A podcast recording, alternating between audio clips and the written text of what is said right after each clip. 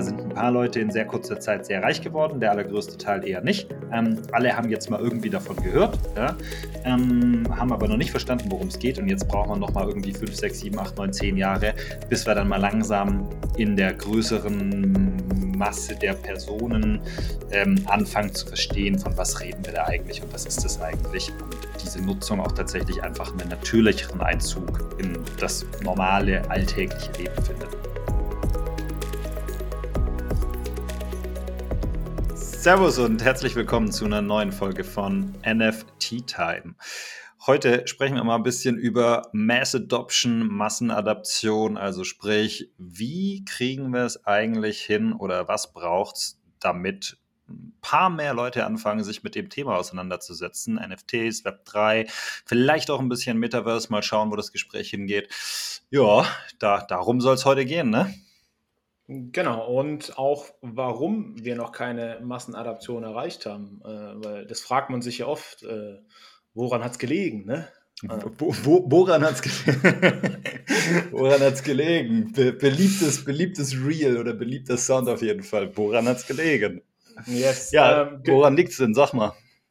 Genau. Ähm, ich ich würde vielleicht einfach mal anfangen, allgemein so das Thema Krypto. Ähm, letzten Jahr haben wir ja, boah, ich habe so einen Report gelesen, wo es hieß, Anfang 21 hatten wir etwa 100 Millionen Einzelpersonen, die in Krypto investiert waren. Gegen Ende, also Dezember 21, waren wir schon bei 300 Millionen. Die neuesten Zahlen habe ich nicht gefunden. Das ist irgendwie so wie der heilige Gral. Das, die, die Daten findest du einfach nicht, aber meistens steht überall äh, 300 Millionen plus. Aber es wird geschätzt, dass bis Ende 22 oder 23 äh, wir bei einer Milliarde liegen irgendwo. Okay, was? Also eine Milliarde Personen, die irgendwie in Krypto drin sind, investiert genau, sind. Und, genau, und ich denke, dass das ganze Thema Web 3 ähm, oder Massenadaption im Web 3 auch stark davon abhängt, wie sehr die Leute in Krypto investiert sind. Also ob, die, ob diese Massenadaption im Krypto schon, schon so weit vorangeschritten ist. Ja, gut, okay, aber da kommen wir jetzt ja, da kommt es ja direkt rein in die Diskussion, okay, inwiefern hängt denn eigentlich NFT mit Web3, mit dann auch Metaverse zusammen, ne? Also da und, und dann auch Krypto, ne? Also äh, die Diskussion, Matthew, Matthew Ball heißt er, glaube ich, äh, mit dem neuen Buch, hat die ja auch massiv aufgemacht, inwiefern brauchst du überhaupt Krypto für Metaverse? Ja, also das hängt nicht zwangsläufig miteinander zusammen. Ja, das, das, ja, das stimmt natürlich auch, klar. Ähm, ich glaube einfach, dass, dass du jetzt hast du ja auch im NFT-Space extrem viele von diesen Early Adoptern, von diesen Tech-Leuten drin. Also, sagen wir mal, diese ganzen Tech-Leute, die halt also jetzt von den Leuten, die jetzt im NFT-Space Web 3 sind, sind halt die meisten davon irgendwie davor schon in Krypto drin gewesen. Ja, meiner klar, Meinung nach. Natürlich. Ja, ja, ja, ja. Ich glaube auch ein aller, so, eine, aber, äh, so der, der allergrößte Anteil. Ne? Ähm, äh, ich fand es aber auch spannend. Also so, so, das ist so meine oder, oder in historischen Betrachtungen, ne? wenn du mal guckst, wie das Ganze so letztes Jahr ablief, ähm, dann, dann hat ja so diese erste Stufe einer Massenadaption, zumindest mal was NFTs anbetrifft und auch dieses ganze, diese ganze Terminologie rund um Metaverse eigentlich schon letztes Jahr angefangen. Ja. Allerdings nur in dem Bereich von Hörensagen. Ja, also sprich, als wir letztes Jahr irgendwann angefangen hatten, so im, im März den ersten NFT gekauft, im Sommer dann wirklich äh, richtig tief losgelegt, beziehungsweise im Sommer, Herbst rum oder sowas, da kannte das Ding noch kein Mensch. Also der, wir haben ja rumgefragt damals auch tatsächlich bei uns irgendwie im Bekannten- und Freundeskreis und Kollegen und sowas so, hey, du bist doch in Krypto, kennst du das, kennst du NFTs? So, äh, sagt dir das was? Und ich glaube, wer hat, ich glaube, eine Person oder sowas hat gesagt, ja, ja, sagt mir was, ich bin aber selber nicht investiert. Ja, also mhm. der mhm. allergrößte Teil der Menschen, die wir irgendwie kannten, die wir gefragt haben, hatten überhaupt keine Ahnung davon. So, jetzt frage ich, ich sag mal, ähm, im Januar oder Februar habe ich irgendjemanden gefragt, ja, die, keine Ahnung, äh, Mutter meines Zahnarztes und die hat davon schon mal gehört, ja, weil, keine Ahnung, in der Stuttgarter Zeitung ein Artikel über digitale Kunst rausgekommen ist. Ja, das war ja auch, also mit dem, mit dem ganzen Hype und so weiter, da ging ja auch, ging's ja, oder da hat es ja auch die Runde gemacht, dass NFTs so ein richtiger Scam sind und so weiter und so fort. Ähm, dass die ganzen Projekte, die da hochgekommen sind, das war ja, die haben Produkte verkauft und die, die Zielgruppe war ja eine völlig falsche. Es haben ja einfach nur Investoren das Zeug gekauft. Die haben ja Sachen gekauft, für die sie sich überhaupt nicht interessieren, nur um es weiter zu verkaufen. Irgendwann haben das dann die Projekte gecheckt. Und das heißt, die haben einfach Sachen verkauft, die niemand haben wollte. Die Investoren haben es dann einfach gekauft, um es teurer weiterzuverkaufen. Und dann ist halt diese Bubble geplatzt und ja, jeder denkt jetzt halt, das ist der größte Scam ever. Genau, dieses, diese, bigger, diese Bigger Fool-Scam-Thematik. Ja? ja? Also es wird schon irgendein anderer Idiot äh, äh höher kaufen teuer. als ich ja. das. Ja, genau. So. Und das Spiel dreht sich halt bis zu einem gewissen Punkt und dann funktioniert es halt nicht mehr. Ja? Aber also ich glaube auch tatsächlich, wenn du dir das mal anschaust, wie sich das entwickelt hat, dass dieses Thema überhaupt so Fahrt aufnehmen konnte, dann ähm, hat es, glaube ich, so ein paar Gründe, die irgendwie auch ganz spannend sich sind, wenn man, wenn man sich, sich die mal anschaut. Ne? Also du hast einmal natürlich diesen ganzen äh, Krypto-Hype, der, der, der massiv relevant geworden ist. Bitcoin äh, irgendwann Richtung äh, 60.000 gegangen, ähm, ETH auch massiv nach oben geschossen. Ähm, dann hattest du natürlich keine Zinsen auf irgendwie klassisches, ja, keine Ahnung, Girokonto oder sowas oder Tagesgeldkonto, gab es halt gar nichts drauf. Ja? Ähm, dann kamen natürlich immer mehr Smart Broker in den USA, Robinhood, in Deutschland Trade Republic, Scalable Capital, wie sie alle heißen. Ähm, die wurden beliebt. Die Leute haben angefangen, in alternative Investments anzulegen, Uhren, Oldtimer, was weiß ich was. Ähm, und da waren NFTs halt einfach zur richtigen Zeit am richtigen Ort. Ja, das war halt so, ah, Moment, da ist etwas, wo ich momentan tatsächlich eine Chance habe, irgendwie mein Geld zu vermehren. Ähm, und es funktioniert, aber es hat halt einfach nur eine gewisse Zeit funktioniert. So, und das war diese erste, diese, diese erste Hype, diese erste Bubble eigentlich. Und die kannst du, glaube ich, relativ gut an diesen Punkten festmachen, warum das überhaupt so gekommen ist. Ja, absolut. Also ich, ich glaube halt auch, du hast so eine, um das halt wirklich in so eine Massenadaption reinzukriegen, äh, hast du einerseits diese bewusste, aber auch diese unterbewusste Massenadaption. Hm, was meinst du damit? Weil klar, NFT und so weiter ist es ja nicht so, dass NFTs irgendwie so, schon so weit verbreitet sind, dass Leute das einfach unterbewusst irgendwo mit NFTs handeln ähm, oder unterbewusst NFTs verwenden. Wenn, wenn, wenn es jetzt beispielsweise darum geht, äh, Krypto, dann werden Krypto bestimmt in irgendwelchen Supply Chains oder sowas verwendet, die Masse mhm. benutzt es, aber eigentlich weiß es keiner, dass es im Hintergrund schon, schon längst auf irgendeiner Blockchain ah. oder so Zeug läuft. Ah, okay, Und du meinst, glaube ich. Dies, äh, okay, du meinst, wie, wie, wie, wie präsent sozusagen die Technologie überhaupt ist für die Leute, die damit ja, sich beschäftigen oder die, die irgendwie einen Berührungspunkt damit haben. Genau. Ja, okay, aber das ist bei Krypto, ja, gut, das ist eine gute Frage, wie, wie, wie verbreitet das tatsächlich schon ist. Ne? Banken, Versicherungen benutzen das, in der Supply Chain hast du es auf jeden Fall schon drin, ähm, auch in größeren Unternehmen, davon bekommst du halt einfach überhaupt nichts mit am Ende als Endverbraucher. Aber das würde ich sogar nochmal differenzieren im Vergleich zu NFTs oder, oder, oder ja, dann auch diesen Web3-Ansatz. Ich glaube, mit Web3 kann man Krypto oder diese Nutzung im Hintergrund kannst du mit Web 3 besser vergleichen, ja, weil ähm, am Ende des Tages das Frontend von Web 3 wird sich nicht verändern im Vergleich zu heute eigentlich. Also das Frontend wird mehr oder minder identisch sein. Es geht ja tatsächlich bei Web 3 eigentlich um die Adaption des Backends, die Dezentralisierung der Backend-Infrastruktur, die du halt eben im Internet in Anführungsstrichen hast. Ja, ja, ich hatte da letzt auf, auf LinkedIn ein ganz, ganz passendes Bild dazu gefunden, das, wo es dann auch darum ging, ähm, wie du gerade gesagt hast, die, die Unterschiede Web 2, Web 3, und da war jetzt noch Web 1 abgebildet, aber ich fand Web 2, Web 3 eigentlich ganz cool.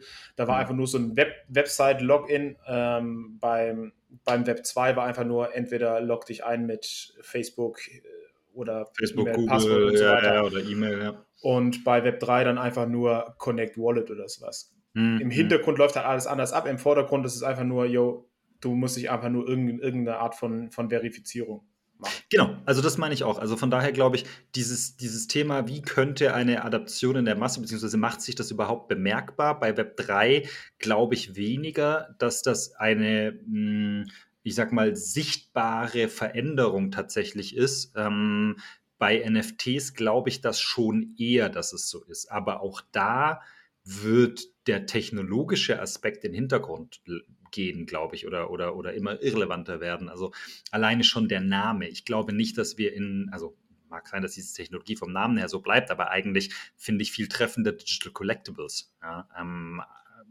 äh, das, das macht es den Menschen irgendwie einfacher, das zu greifen. Weil, sorry, das, das, das Wording alleine Non-Fungible Token ähm, versteht kein Mensch. Ja? Wenn du sagst, ich sammle etwas, ich sammle, ich sammle Gegenstände oder Objekte oder sowas, damit kann irgendwie, können viel mehr Menschen was anfangen. Oder ich besitze einen Gegenstand, ein Objekt.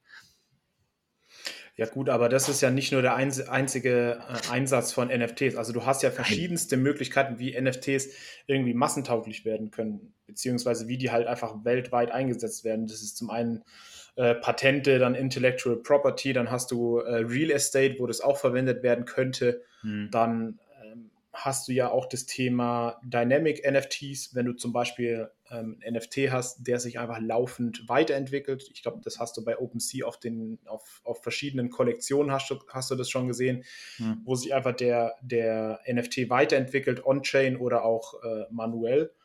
Aber auch da interessiert doch am Ende keine Sau, ob äh, da ähm, NFT dahinter oder welch, wie die technologische Basis ist. Also zumindest nicht in der Adaption in der Masse. Also wenn, äh, keine Ahnung, dein Vater oder deine Mutter anfangen, irgendwie solche Gegenstände zu besitzen, irgendwas, irgendwie in irgendeiner gearteten Form ein NFT zu haben, ja, ähm, oder ihn zu verwenden, dann interessiert die doch nicht, was da im Hintergrund technisch abläuft, oder? Genau, das ist es ja. Das, deswegen meine ich ja, es gibt, es, du musst schon krass unterscheiden zwischen einer bewussten Massenadaption und einer unterbewussten Massenadaption, weil ich glaube einfach, mhm. dass diese, diese wirkliche Massenadaption einfach unterbewusst kommt. Die, die ganzen großen Firmen, die implementieren sowas schon im Hintergrund. Du hast jetzt klar, mhm. bei diesen ganzen NFT-Projekten hast du 99 Prozent der NFT-Projekte oder, oder sogar mehr sind von irgendwelchen random Jockels, die hier einfach ein spontan Projekt hochziehen wollen und da ihr Geld ver vermehren wollen. ähm, aber die, ja, aber, aber die ganzen großen Firmen oder sowas, die, die wollen da halt wirklich was aufbauen und dann ist es auch wirklich eher so was Langfristiges und auch eher im Hintergrund. Was, wenn du jetzt denkst an, an Twitter und Instagram. Instagram hat jetzt NFTs mit eingebunden. Twitter hat es auch schon seit Anfang des Jahres eingebunden, dass du einfach nur dein Profilbild einsetzen kannst als NFT. Ja und sowas. Und da musst du halt auch krass unter den, unter den ganzen Branchen unterscheiden. Was in der, in der, in der Art-Branche, äh, in der Künstlerbranche ja, ja, oder sowas. Ja, ja, ja, Und sowas. Da ist es vielleicht völlig relevant, dass du einfach deinen Instagram-Account da die ganze Zeit deine NFTs shares und sagst, guck mal, das habe ich gekauft und so Zeug. Das geht ja, es geht ja äh, um dieses, um dieses Flexen und so. Und da wir ja immer weiter in diese digitale, in diese digitale Schiene reinwandern, unser ganzes Leben findet nur noch digital statt, geht es halt auch stark um dieses Flexen. Und deswegen, deswegen die Aber großen Firmen. Du, dass das Flexen wirklich so der Punkt ist? Ich bin mir nicht sicher, ob das, ob, also dieses, das ist ja so ein typischer Gary Vee-Ding, so Menschen möchten online flexen. Da bin ich mir nicht sicher, ob es um diesen, ob es um diesen Status tatsächlich geht oder ob es einfach eine logische Konsequenz aus, aus ja schon im aktuellen Status heraus ist. Ja, also du, du hast ja heute auch schon irgendwie geartete Objekte online, da geht es überhaupt nicht ums Flexen, die du sagen würdest, ja, das ist meins, ja, ähm, kann ja auch dein echtes Profilbild irgendwo sein oder so, kann, kann was weiß ich was alles sein. Ähm, das ist meins, nur kannst du es halt momentan ja nicht nachweisen. Right-Click Safe.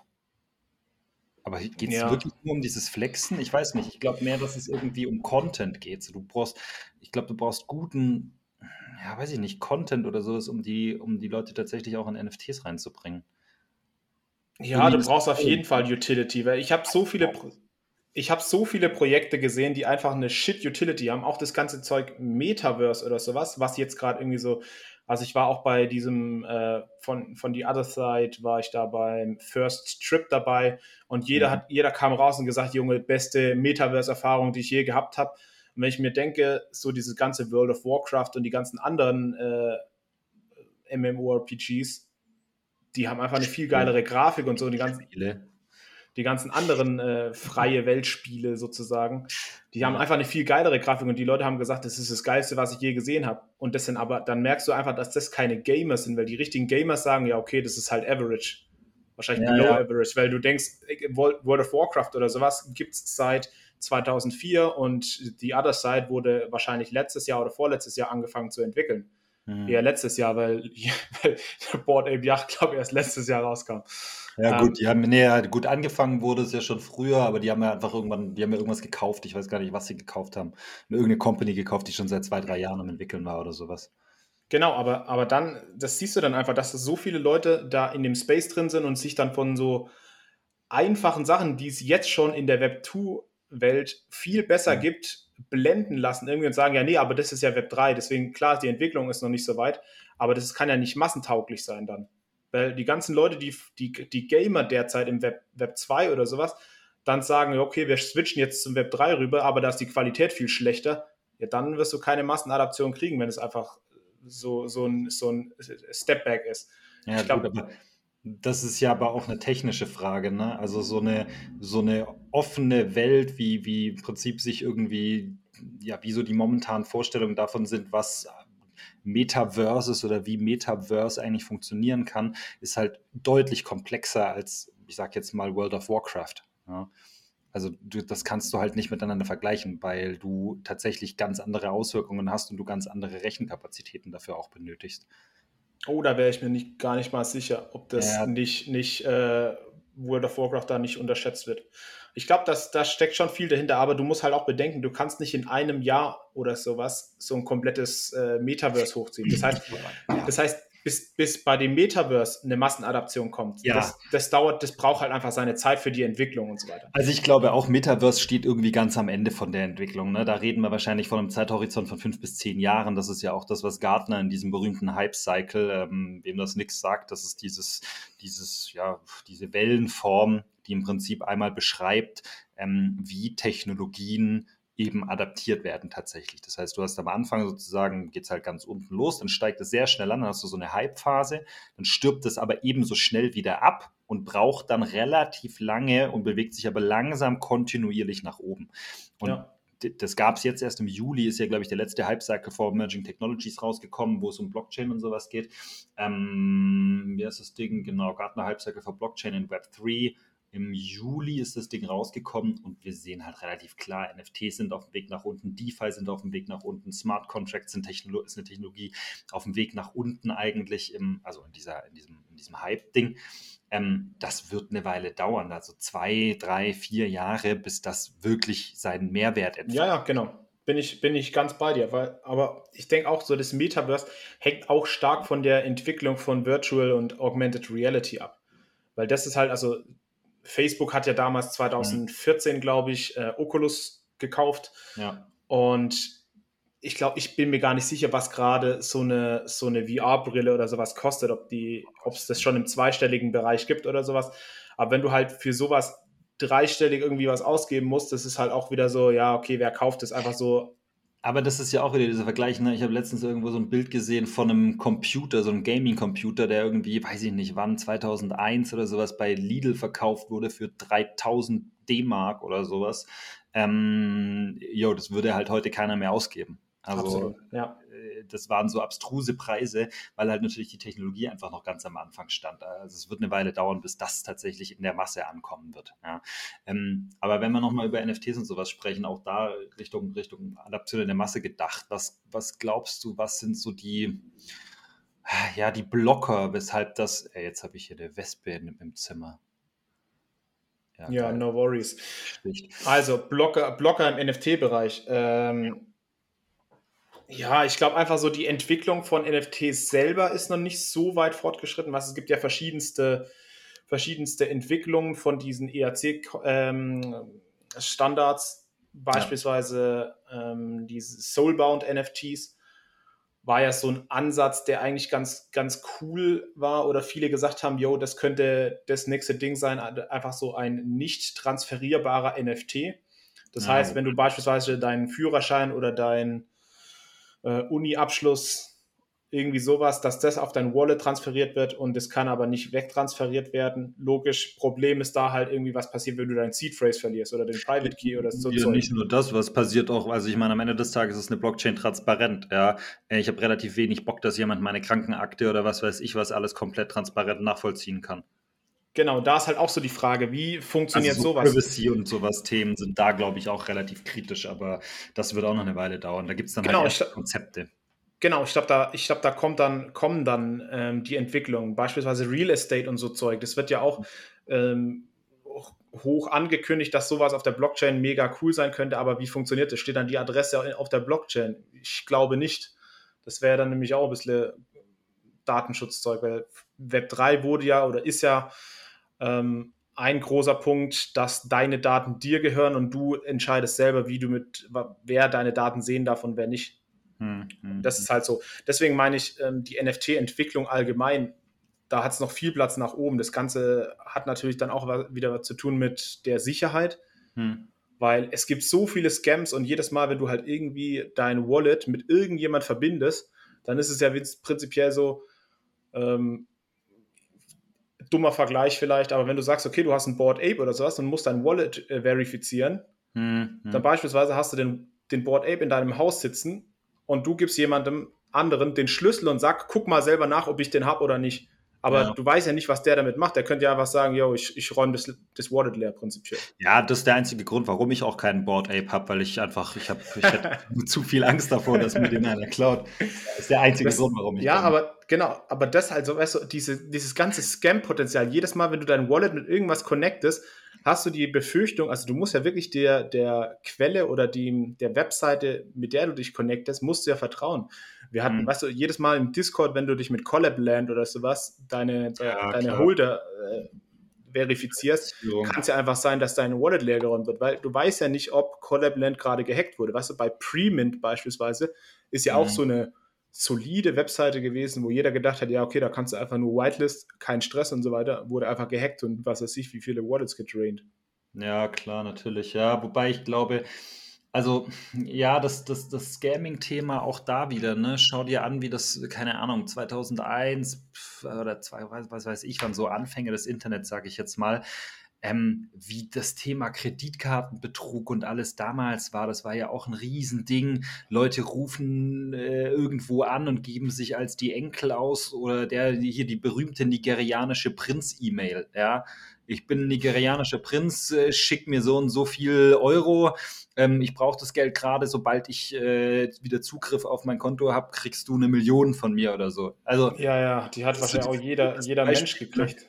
Ja, genau, also äh, und, und, und die gab es halt auch wirklich und da sind garantiert auch wirklich eine ganze Menge Menschen drauf reingefallen. Also ich glaube, das ist halt viel Education. Also die Leute müssen halt einfach das Verständnis dafür entwickeln, was ist legitim, was ist potenziell gefährlich. Dann natürlich auch Transparenz. Also da arbeitet ja zum Beispiel Metamask äh, massiv dran, dass auch die ganzen ja, Transaktionen einfach transparenter dargestellt werden und man immer besser versteht, was da eigentlich passiert. Ja, ähm, und das irgendwie ja. einfach besser dargestellt wird nicht irgendwie kryptisch, komplett unverständlich, was mache ich jetzt eigentlich gerade. Ähm, also da bin ich schon bei dir, aber ich glaube, dieses Scam-Thema ist halt auch relativ natürlich, dass das so massiv aufgekommen ist. Da war ein Markt, der komplett unreguliert eigentlich funktioniert, der komplett neu ist. Das heißt, wahnsinnig viele Menschen, die auf einmal ganz nagelneu da drin sind und noch kein Verständnis davon haben. Und in diesem Markt werden einfach Massen an Geld hin und her geschoben. Ja, gut, das ist ja, also das ist eine Einladung für jeden. Für jeden ja, das, ist eine Gold, das ist eine Goldgrube. Ja, genau. Also äh, das, und das wird noch eine Weile so weitergehen. Ich glaube, das ist das. Ja, ist absolut. Vor allem, vor allem die, die Scams, die werden ja auch immer ausgefallen. Ich kriege, glaube jeden Tag auf Twitter kriege ich fünf Nachrichten, wo mir irgendjemand ver verspricht, er, schickt mir 500 Dollar, weil er sein, keine Ahnung, weil er sein Geld?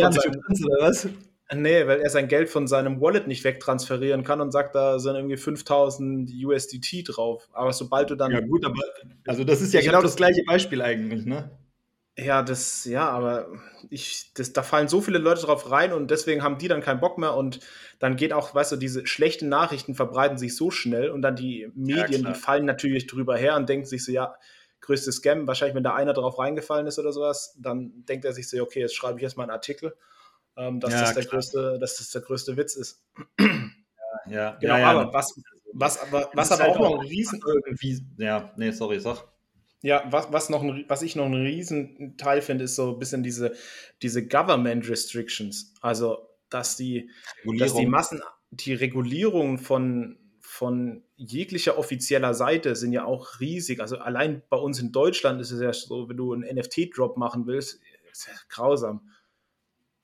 Ja, ja, ja, da tue ich mich irgendwie schwer. Also einerseits natürlich aus regulatorischer Perspektive ähm, wenn du eine eigene Kollektion oder sowas oder anfängst sozusagen als Unternehmen damit zu interagieren, dann wird's dann ist es wahnsinnig komplex. Ähm, tatsächlich ist es aber so, dass du zumindest als Einzelperson, die jetzt, ich sag jetzt mal, kauft und verkauft, hast du relativ straight klare Regeln mittlerweile. Also du weißt schon, woran du bist. Ja? Ähm, und, und was ich auch spannend finde tatsächlich, wenn du dir zum Beispiel mal Chris Dixon anschaust von Andreessen Horowitz, also einer der größten ja, VC-Funds, die im Kryptospace unterwegs sind. Ich glaube, im Kryptospace sind sie die größten. Ähm, in OpenSea, Solana, Yuga Labs investiert, was weiß ich wie, also, also Riesenfirma.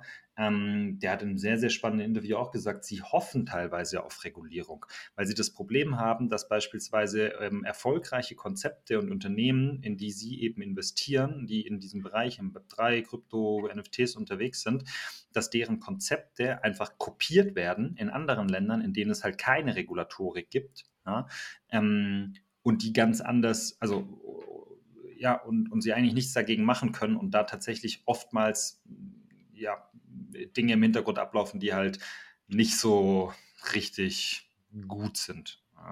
Also meine, der sagt das natürlich aus Eigeninteresse, das muss man ganz klar dazu sagen. Ähm, die regulatorischen Vorgaben, die er umgesetzt haben möchte, spielen ihm natürlich dann auch in die Hände. Ja, also das muss man, muss man auch, glaube ich, immer klar betrachten. Aber ich glaube schon, dass wir Regulatorik brauchen. Ähm, sie muss aber halt mit, mit, mit Sinn und Verstand umgesetzt werden. Ja, ja, ja, ja, don't, don't get me wrong. Also klar, Regulatorik muss halt irgendwie kommen, aber der, der Staat ist da halt derzeit noch irgendwie sehr mh, mm, überhaupt nicht geneigt, das irgendwie zu implementieren oder sowas. Weißt du, wenn, du, wenn, du jetzt, wenn ich jetzt mal auf dieses Beispiel von vorhin zurückkomme, von diesen Patenten oder Real Estate, also Immobilien, mhm. die du über NFTs geregelt haben möchtest, weil da hast du ja mit NFTs, hast du deine Verkaufshistorie, kannst das ganze Zeug in den, in mhm. die ganzen Infos in, da, da reinschreiben und kannst einfach über eine einfache Plattform, die Fees werden immer alles schön das kannst du alles über einen Smart Contract ja schön machen mit der, der Makler und so weiter, kriegt seine Fee und so weiter und so fort. Das Problem ist, dass du wirklich ein NFT hast und damit ist dann wirklich dieses Haus verbunden. Das muss ja von irgendeiner Stelle, muss es ja, ja. überwacht werden. Aber und also so weiter. ehrlich, bis das zumindest mal in Deutschland passiert, keine Ahnung, ob wir da noch leben. Also, äh. Richtig. Und genau das ist, das ist halt, glaube ich, das große Problem, dass ja einfach so, diese Regulatorik muss ja irgendwie kommen und der Staat muss auch bereit sein, das zu implementieren. Aber warum sollte der das alles dezentral machen wollen? Dann hat er selber weniger Kontrolle über alles und so weiter. Ja, das sehe ich halt schwierig. Regulatorik oder ist es Bürokratie? Ne? Weil da redest du ja eigentlich, also wahrscheinlich ist es eine Mischung aus beidem, aber ich könnte mir halt vorstellen, dass in ganz vielen Fällen eine, eine gut gemeinte regulatorische Anpassung oder zumindest mal eine irgendwie geartete regulatorische Anpassung, sodass du zumindest mal weißt, woran du bist, daran scheitert, dass halt ich sage jetzt mal, die Ämter das nicht umsetzen können. Ja, also sorry, aber wie bescheuert ist es? Du hast ähm, äh, Blitzer, die irgendwo aufgestellt sind, ähm, die funktionieren nur an einem Tag der Woche, weil zu oft geblitzt wird und die Ämter nicht in der Lage sind, das auszuwerten ja, weil sie es nicht automatisiert kriegen, weil sie es nicht automatisiert auswerten dürfen oder können oder was weiß ich was. Ja. Äh, versuch mal einen Termin beim Amt zu kriegen, teilweise in größeren Städten. Also in Berlin muss das ja das Wahnsinnschaos sein, in München ist es auch nicht unbedingt viel besser. Ähm, also ich glaube, da wird es dann eher an diesen bürokratischen und, und Hürden und den, und den Prozessen, die im Hintergrund laufen, äh, scheitern. Ja, also Status Digitalisierung in Deutschland, ja, geht so, ne? Neuland. Hashtag Neuland. ja, bin ich, bin ich ganz bei dir. Bin ich, bin ich ganz bei dir. Also da sind wir noch ganz am Anfang, ja. Aber genau, also ich glaube tatsächlich, um, um darauf zurückzukommen, so was brauchst, damit, damit auch NFTs irgendwo ein bisschen breiter ähm, funktionieren können ähm, auf einer technischen Ebene. Ich glaube, Einfachheit, ja. Also es muss so einfach sein. Du musst eigentlich gar nicht mehr spüren, dass da irgendwas passiert, dass du äh, irgendwas Technisches machst. Also momentan der Prozess ist ja immer noch relativ kompliziert, ja. Du, du musst irgendwie dir erstmal Krypto kaufen, dazu brauchst du ein Konto bei irgendeiner Exchange, dann musst du es transferieren auf deine Metamask, also ne, geht alles auch ein bisschen einfacher, aber so ein Standardprozess. Ähm, dann musst du kaufen, signieren, wie auch immer, weißt nicht so richtig, was tust du da eigentlich. Also das ist alles am Anfang schon ein Prozess, der ist machbar, ja. Aber du musst dich ja, du musst schon so ein bisschen Digital Native sein, damit du da das Gefühl hast, du weißt, was du gerade tust. Ja, selbst ja. wenn du mittlerweile über Credit Card direkt ein NFT kaufen kannst, also quasi Web 2.5, musst du trotzdem, du musst schon wissen, was du da tust. Ja, glaube ich auch. Also, es muss noch viel einfacher werden. Also wenn ich mir den ganzen Prozess anschaue, dann wundert es mich nicht, dass so viele Leute gescammt werden, weil einfach so viel Zeug, was du, allein schon das Signieren von irgendwelchen Nachrichten, das, was du vorhin schon gemeint hast. Ja, ja. Also wenn du eine Nachricht signierst und da steht da irgendwelche Hieroglyphen und denkst dir so, ja, wird schon passen, ich, ich hoffe einfach mal, dass es klappt und dann ist dein Wallet auf einmal leer. Ja, ja dann, dann war es das auch für die Person, die sagt dann, nee, ciao, wenn es beim ersten Mal passiert und dann mhm. wirst du die nie wieder haben. Ja. Genau. Aber nochmal, um kurz auf dieses, auf diese Restriktionen zurückzukommen oder Restriktionen. Du hast natürlich auch, was wir, was wir, ich weiß nicht, ob es dieses Jahr oder letztes Jahr war, wo, wo diese Private Wallets ähm, vom EU-Parlament äh, restricted wurden. Non-Custodian Wallets, ja. Das war dieses Jahr. Genau, das, sowas ist halt auch äh, ja, schwierig. du weißt halt einfach nicht, was passiert, weil es einfach noch so viele, so viele ja, Dunkelziffern, so viele Dunkelziffern gibt, weil. Dunkelziffern? Ja, ich weiß nicht, ob das das richtige Wort ist. Ich glaube nicht. Es gibt einfach noch so viele. es gibt einfach noch so riesen, eine riesen Grauzone, weil niemand weiß, was so in den nächsten ein, zwei Jahren passiert oder sowas.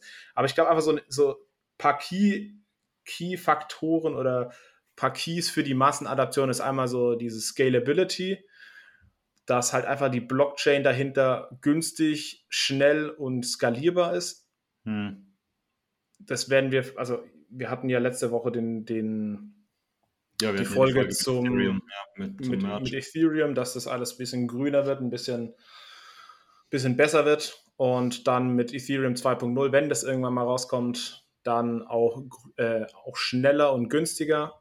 Und ja. ich glaube, das ist halt einfach ein großer Schritt in die richtige Richtung, dass einfach, wie du gesagt hast, dass du einfach nicht mal merkst, dass irgendwas im Hintergrund passiert. Aber wenn du halt die ganze Zeit bei jeder Transaktion, bei jedem Zeug, wo du irgendwas bestätigen musst, musst du deine 3, 4 Dollar zahlen, deine Gas-Fee oder sowas, ja, dann keine Ahnung, ob das massentauglich ist. Klar, wenn du jetzt die ganze Zeit in dem Space drin bist oder sowas, dann denkst du so, ja, 3, 4 Euro Gas-Fee, das ist ja gar nichts. Wenn du mal zu den Hochzeiten drin warst, wo du für einen Mint 100 Dollar gezahlt hast oder sowas Gas-Fee, ja. dann ist das jetzt nichts mehr. Aber für Leute, die neu reinkommen und denken sich so, Junge, jetzt muss ich schon wieder 2 Dollar zahlen, das, ist, ja.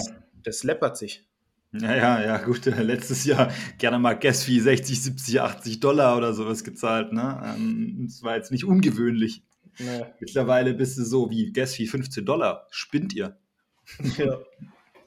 da hat sich schon einiges verändert. Ja, ich glaube, am Ende des Tages ist es ähm, eine, eine, eine, Frage der Zeit. Also ich glaube, wir müssen dem Ganzen auch einfach die Zeit geben, die es braucht, sowohl für die Menschen, um es zu verstehen und sich quasi langsam diesem Bereich anzunähern, als auch für die Technologie, um sich weiterzuentwickeln und dann auch die Stories und die Einsatzmöglichkeiten, bei denen es tatsächlich irgendwo einen Mehrwert gibt. Ja, weil wir brauchen nicht das zweitmillionste PFP-Projekt mit 5000 komischen Pixelbildern, so das bietet niemandem auf diesem Planeten einen Mehrwert. Das ist halt wirklich reines, kann ich potenziell, ich sag mal, für 10 Dollar kaufen und für 50 verkaufen und Geld verdienen und irgendjemand anderes bleibt halt drauf sitzen. So, mehr ist das nicht. Und das ist halt ein Use Case, der ist für einen Teil der, der, ich sag mal, Szene oder der Menschen, die aktuell da drin sind, ist das, ist das irgendwie relevant. Ja?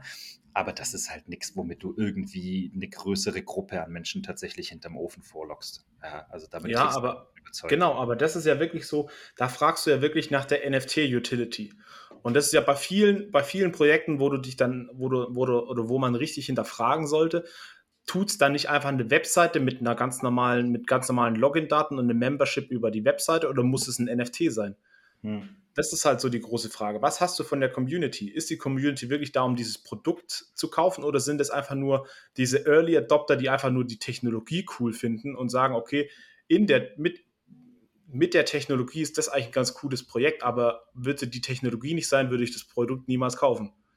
Und dann so genau, hast du die aber halt das ist ja, ja, ja, aber das ist ja auch so eine Art, ich sag mal, self-fulfilling prophecy. Ne? So ein Projekt kommt jetzt um die Ecke und ich rede nicht mal davon, dass das irgendwie ein, ein, ein äh, Profile-Picture-Projekt mit 10.000 Items oder sowas ist, sondern irgendein Projekt, die ein Produkt entwickeln, das sich im Bereich NFTs Web 3 befindet. So, Punkt. Ähm, die kommen hin, sagen, okay, wir entwickeln da was, äh, sind irgendwie ganz gut unterwegs, publishen das Ganze. Wen erwischen die momentan? Eigentlich nur die Leute, die jetzt schon in diesem Space sind. So, ja. die schauen sich um und sagen, mhm, okay, cool.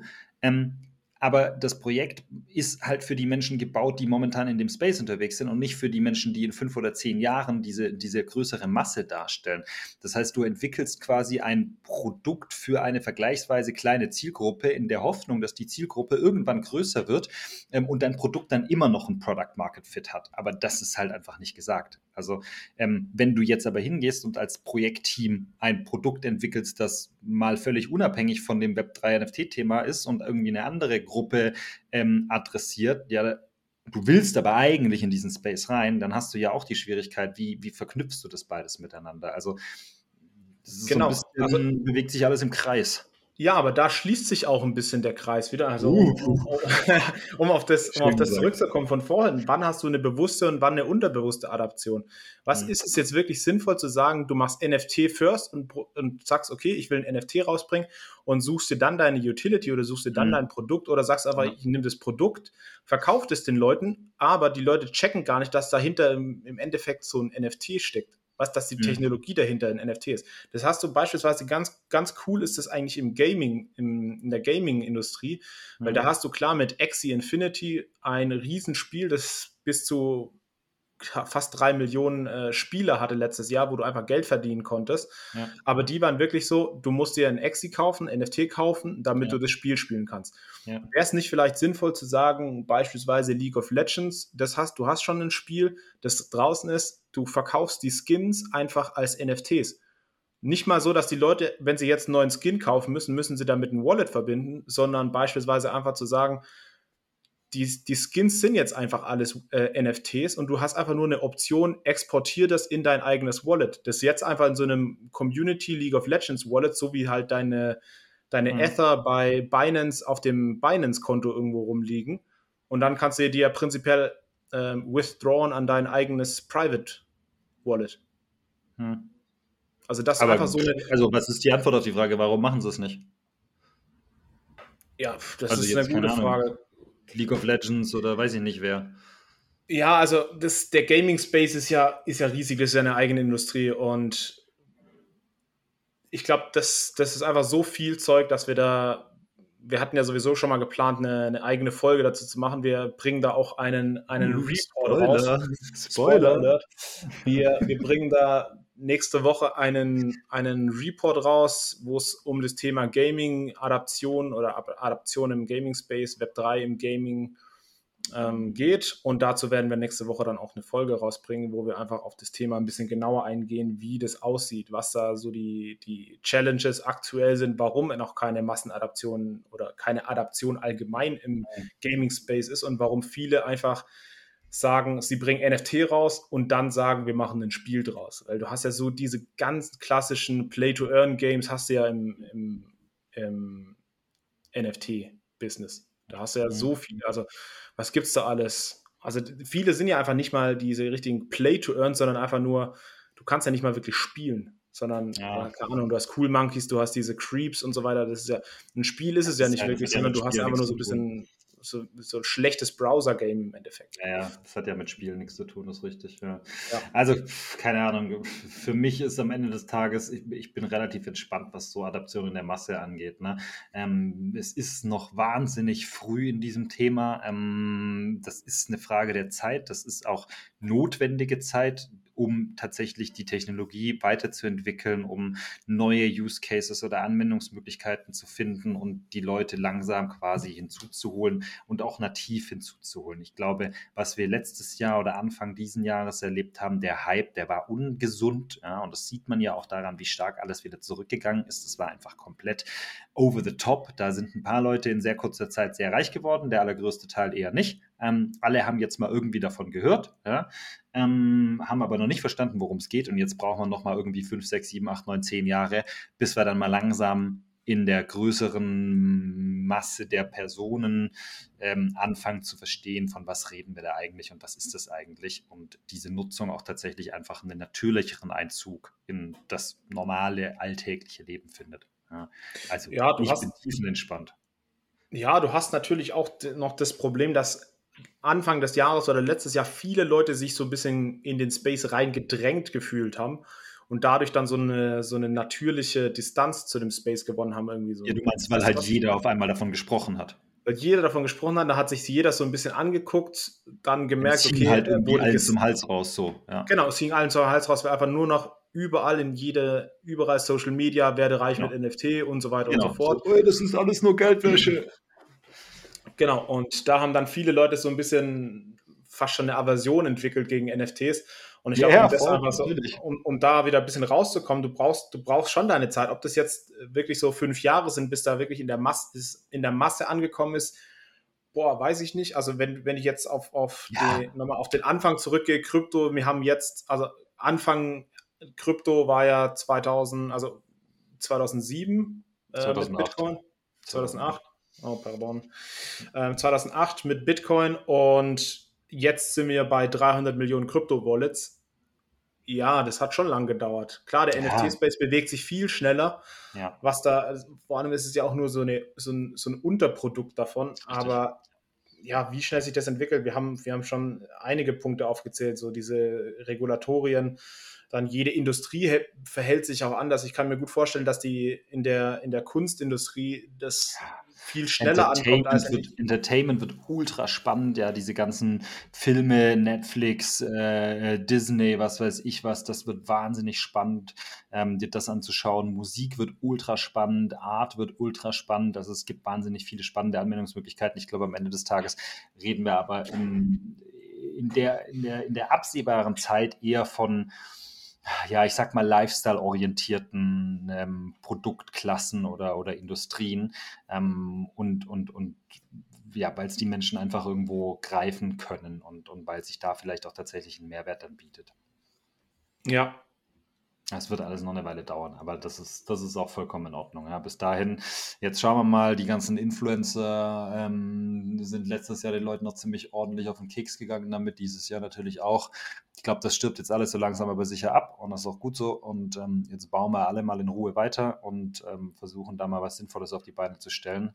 Und irgendwann kommen wir dann an den Punkt, wo tatsächlich ähm, ja, mehr und mehr Leute in diesen Space reinkommen und tatsächlich auch eine gewisse Adaption in der Masse stattfindet.